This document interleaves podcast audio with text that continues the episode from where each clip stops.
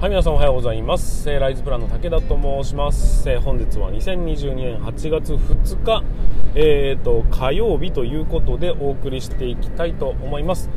この番組は建設業界をワクワクする業界に現場ラボの提供でお送りさせていただきます。昨日はですね、久しぶり2週間おきかになるんですけども、 YouTube 配信の方で、月曜の夜は武田のライブということでライブ配信を行わせていただきました。約20名ぐらいかなの方が来ていただきましてありがとうございました。非常にね、いつもの通り非常にライブ配信は楽しいなっていうふうに思うんですが、それもこれも、ちょっと現場ラボアカデミーの方で実際ね、僕の意見を一方的に言うというライブ配信ではなく、皆さんの意見も言ってガンガンブラッシュアップしていこうぜみたいな議論していこうぜ、熱い討論していこうぜみたいな、そういうような場を作っているんで、若干ねライブはライブで楽しいんですけど、なんか若干物足りなさを感じるようになりましたというところで、今週が終わったから来週につきましては、今度は現場ラボアカデミーの方の、建設業未来改革会議というところで Zoom でね、今回もお話ししていきたいなというふうに思っております。はい、ということで、昨日はですね、昨日から今日にかけて娘の友達がね泊まりに来ているんですけども、小学校5年生かな、昨日はもうできるだけ、その夏の思い出を作ってやろうと思って、夜5時ぐらいからバーベキューを始めまして、でその後、土砂降りですよめちゃくちゃ降ってたんだけど、カーポートがあるんでね、カーポートの中でやるんで、別に雨に打たれながらの焼肉ではなかったわけです。だから非常に快適に行ったんですよ。でなおかつ雨降ってるから虫が少ないっていうのが非常に逆にねいいとこだったなというふうに感じますが、その後に、みんなで花火大会をしてわーわーっと盛り上がって、そのカーポートの中でねだから勝手に電気つくからなんか、電気邪魔くせえなって思いながらも一応花火大会をして、さあ帰るかという時に、いよいよお父さん登場ですね。君たちちょっと肝試しをやりますということで、ちょっとだけ用意してた肝試しを、車庫の中に奥にあるものを取って名前を書いてくるみたいな、ベタなやつですよ。でその間に途中でお父さんいるみたいなでわーってやるみたいな、そんなような程度のものなんですけど、いろいろ準備はしてたんですが、雨が降ってできないというところからうまくいかなくなってしまって、すごい簡易的な肝試しになりましたが、それでもね全力で楽しめたのではないかなというふうに感じております。で今朝は、僕はね酔っ払いながら、昨日 YouTube 配信をさせていただいたんで申し訳なかったんですけども、今日もね、土平日ですから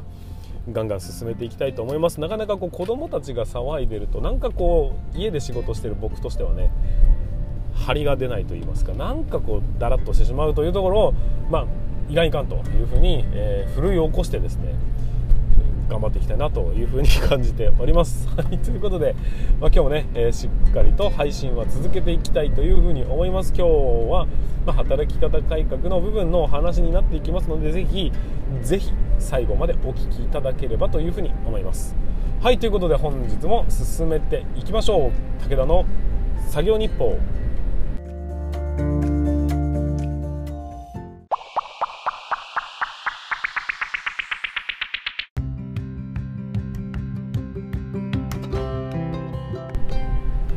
はい、ということで改めまして皆さんおはようございます。ライズプランの武田と申します。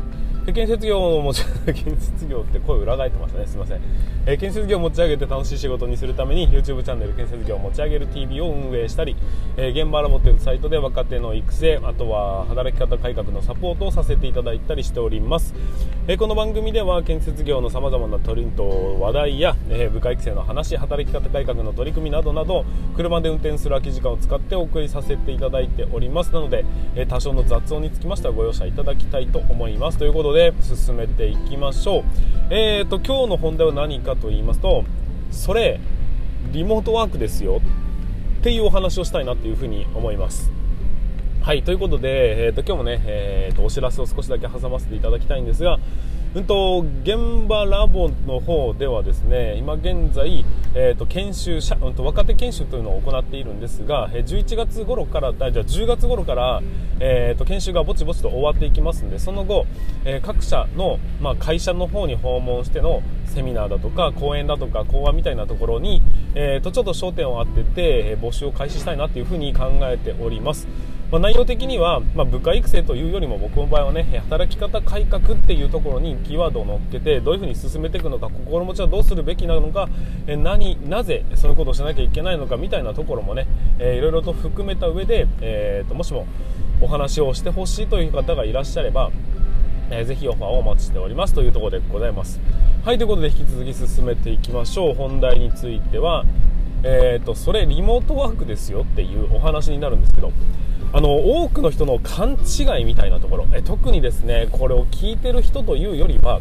ベテラン層の人たちが大きく勘違いしているというところについて、是正しなければいけないよねって僕は思いましたという話です。結構前から言ってはいるんですけどね、例えばですね、自分が現場にいます。で、ちっちゃい現場をちょっとお前これも頼むわっていうふうに、現場所長をしながら会社に言われました。そうすると、調査に行ったりしますね。で、戻ってきて、で、現場を確認して、で、その職人さんを送り込んで、職人さんが入ってきた段階では一応いるが、職人さん動いている最中はちょっと違う現場の方に戻ってきてみたいな、行ったり来たり行ったり来たりしながら、一つの現場を終わらせるみたいなことってありますよねって話なんです。そんな時にガタガタっとなります。3回ガタガタっとなります。ガタガタ、はい、そんな時に、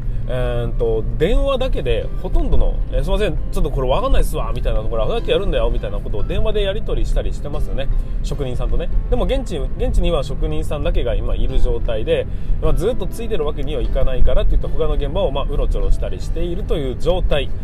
これよくありますよね。そういうなんていうのかな、実際の大きな現場だったとしても、その現場離れるってことはありますし、なんなら1週間ちょっとね、違う現場にいるんでお前ちょっと任せるわっていうふうに、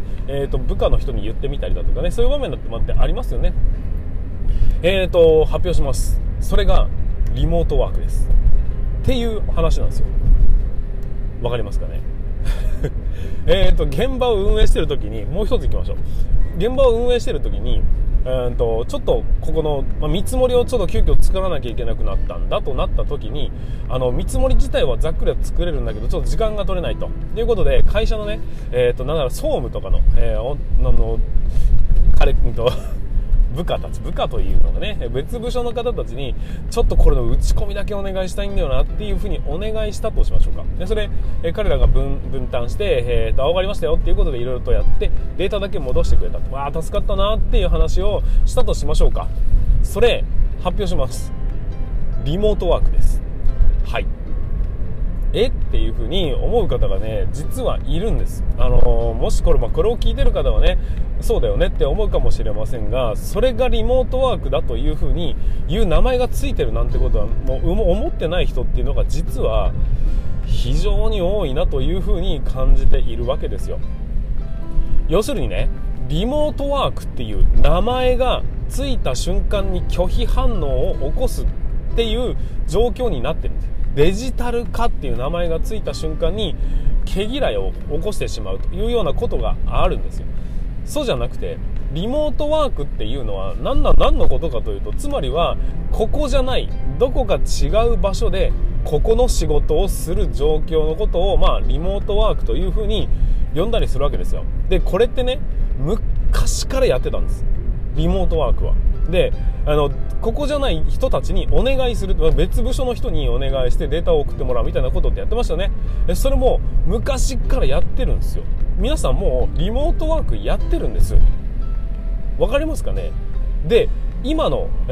時代のリモートワークとか、僕がやってきた現場監督のリモートワークっていうのは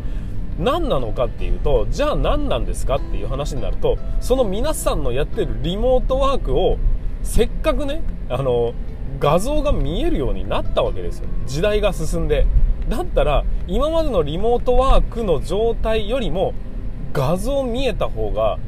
ちょっと楽じゃないですか。だって状況パッと見えるしね、心配事がなくなりますよね。で、それを足したんです。今まで通りですよ、基本的な電話だとかでやり取りするんだけど、画像見えた方がいいよねって、だけど昔はそれが叶わなかったんですよ。だから昔で言うところの電話で勝負するしかなかったんです。だけど今は向こうの映像を見ることができるっていう距離を縮める、そのより便利な方向に進んでるんだよって、これが現代のリモートワークだった話です。昔は図面はね、手書きだった時代だった時には、何かを送る手段というのは持って図面を渡しに行くか、もしくはファックスで収まるような大きさにする、多少荒くてもいけますわみたいなものなんであればいけたっていう、その2択しかなかったんです。でも現代はメールがあるんですよ。なんならメールを開くとかっていうのもスマホでできるんですよ。でなんならメールじゃなくて、SNS とかね、チャットツールみたいなものもあるんですよ。それをやることによって秒でこう周りとつながることができますよねっていう話。これが、昔のリモートワークは頼むなって言って現場を離れるで、離れた間ってもう不安でしょうがなかったじゃないですか、何が起きてるのかで。問題が仮にリモート側、現場側で起きても伝える手段がないみたいなこともありましたよね。それがどんどんと進化することにより、電話がつながるようになり、携帯電話になってね、で、っていう風になってきたにもかかわらず、そしてテクノロジーは現地を見せながらリアルタイムでつながることができて、何百キロ離れてようと会話をしながらそこそこそこよみたいなことを言うことができるのに、それをただ使ってないだけの話であって、それ使えば今までのリモートワークよりも進歩したものって出来上がりませんかねという話なんですよ。わかりますか？だから、僕はね強く言いたいんです。皆さんが現場を離れて何かをするとき、もしくは、違う現場を、会社にいながらちょっとね、動かしたりだとかするとき、忙しいときにそういうことをするっていうのは往々にしてあると思うんです。だから認識してほしいんです。それがリモートワークなんですよ。それがリモートワークだから、そのリモートワーク、向こう側がね、今までは任せっきりで見えなかったが、今は映像を見ながら動くことができますし、内容をねシェアしたりだとか、質問だとかもリアルタイムですることができるように便利になった昔ながらのリモートワークっていう捉え方でどうでしょうか？全く同じことを言ってるんです。だからリモートワークはまずはね、そんなにハードルの高いものじゃないんです。ツールを使えば使っただけ便利なものにはなっていくよねというところです。その便利なものを作ることもできるが、今まで通りだって別にいいんですよ。でもね、せっかくね、世の中の進歩があって、みんながスマホを持っているような時代になって、そうやって進化してきてるんであれば、それを使った方がもっともっとリモートワーク楽になるでしょっていう、最終形態が、この現場自体を全く知らない人が家で仕事をするみたいな状況を実現しましょうと。じゃあそのために必要な情報って何だいって話になると、最低限でいけば電話ですと、これやってのレベルでいいんです。だけどもうワンランクいくんであれば、情報を共有するために定点カメラをつけといたらいいよねとか、いつでもこう映像が共有できるようになんかカメラを持たせた方がいいよねとか、そういうような、プラスアルファをしていくと、ものすごくだんだんねサイバーになっていくっていう、ただそれだけの話で、リモートワークっていうのは別にハードルの高いものでも何でもないんです。みんなもうやってることですし、誰かに何かをお願いするっていうような外注化、それも言ってしまえばリモート化なんですよ。リモートワークっていうものの、本質的なものが分かれば、とっつきづらいことは本来ないはずなんですよね。それを、仕事をうまく切り分ければ遠くでもできる仕事ってあるよねっていうのをうまく探していくと、現場でやらなくてもいいってことだったら、現場をね嫌顔でも残業しなきゃいけない場面っていうのは職人さんが残ってる以上はみたいなのってあるじゃないですか。だからそこに特化するんですよ。そこにどうしてもしょうがない部分が出てくるんであれば、現場から仕事をなくそうよという発想になり、現場の仕事を他のところで対応しようねっていうような考え方、これがいわゆるリモートワークというような考え方になるわけです。だから別に難しくないんです。難しく考えているのは皆さんの常識の方であって、そもそもリモートワークっていうのは昔からやってますし、そのやっているリモートワークというものをより進化させた形にちょっとずつ進めていったというだけの話なんだよって。だって電話をわざわざかけるよりもずっとつながってるから話しかけるの方が圧倒的に気楽でしょっていう、そういうふうなことですよ。そういうふうなところに進化をさせていくことにより、よりね便利な、距離感を感じさせないような働き方が今はできるようになってきたから、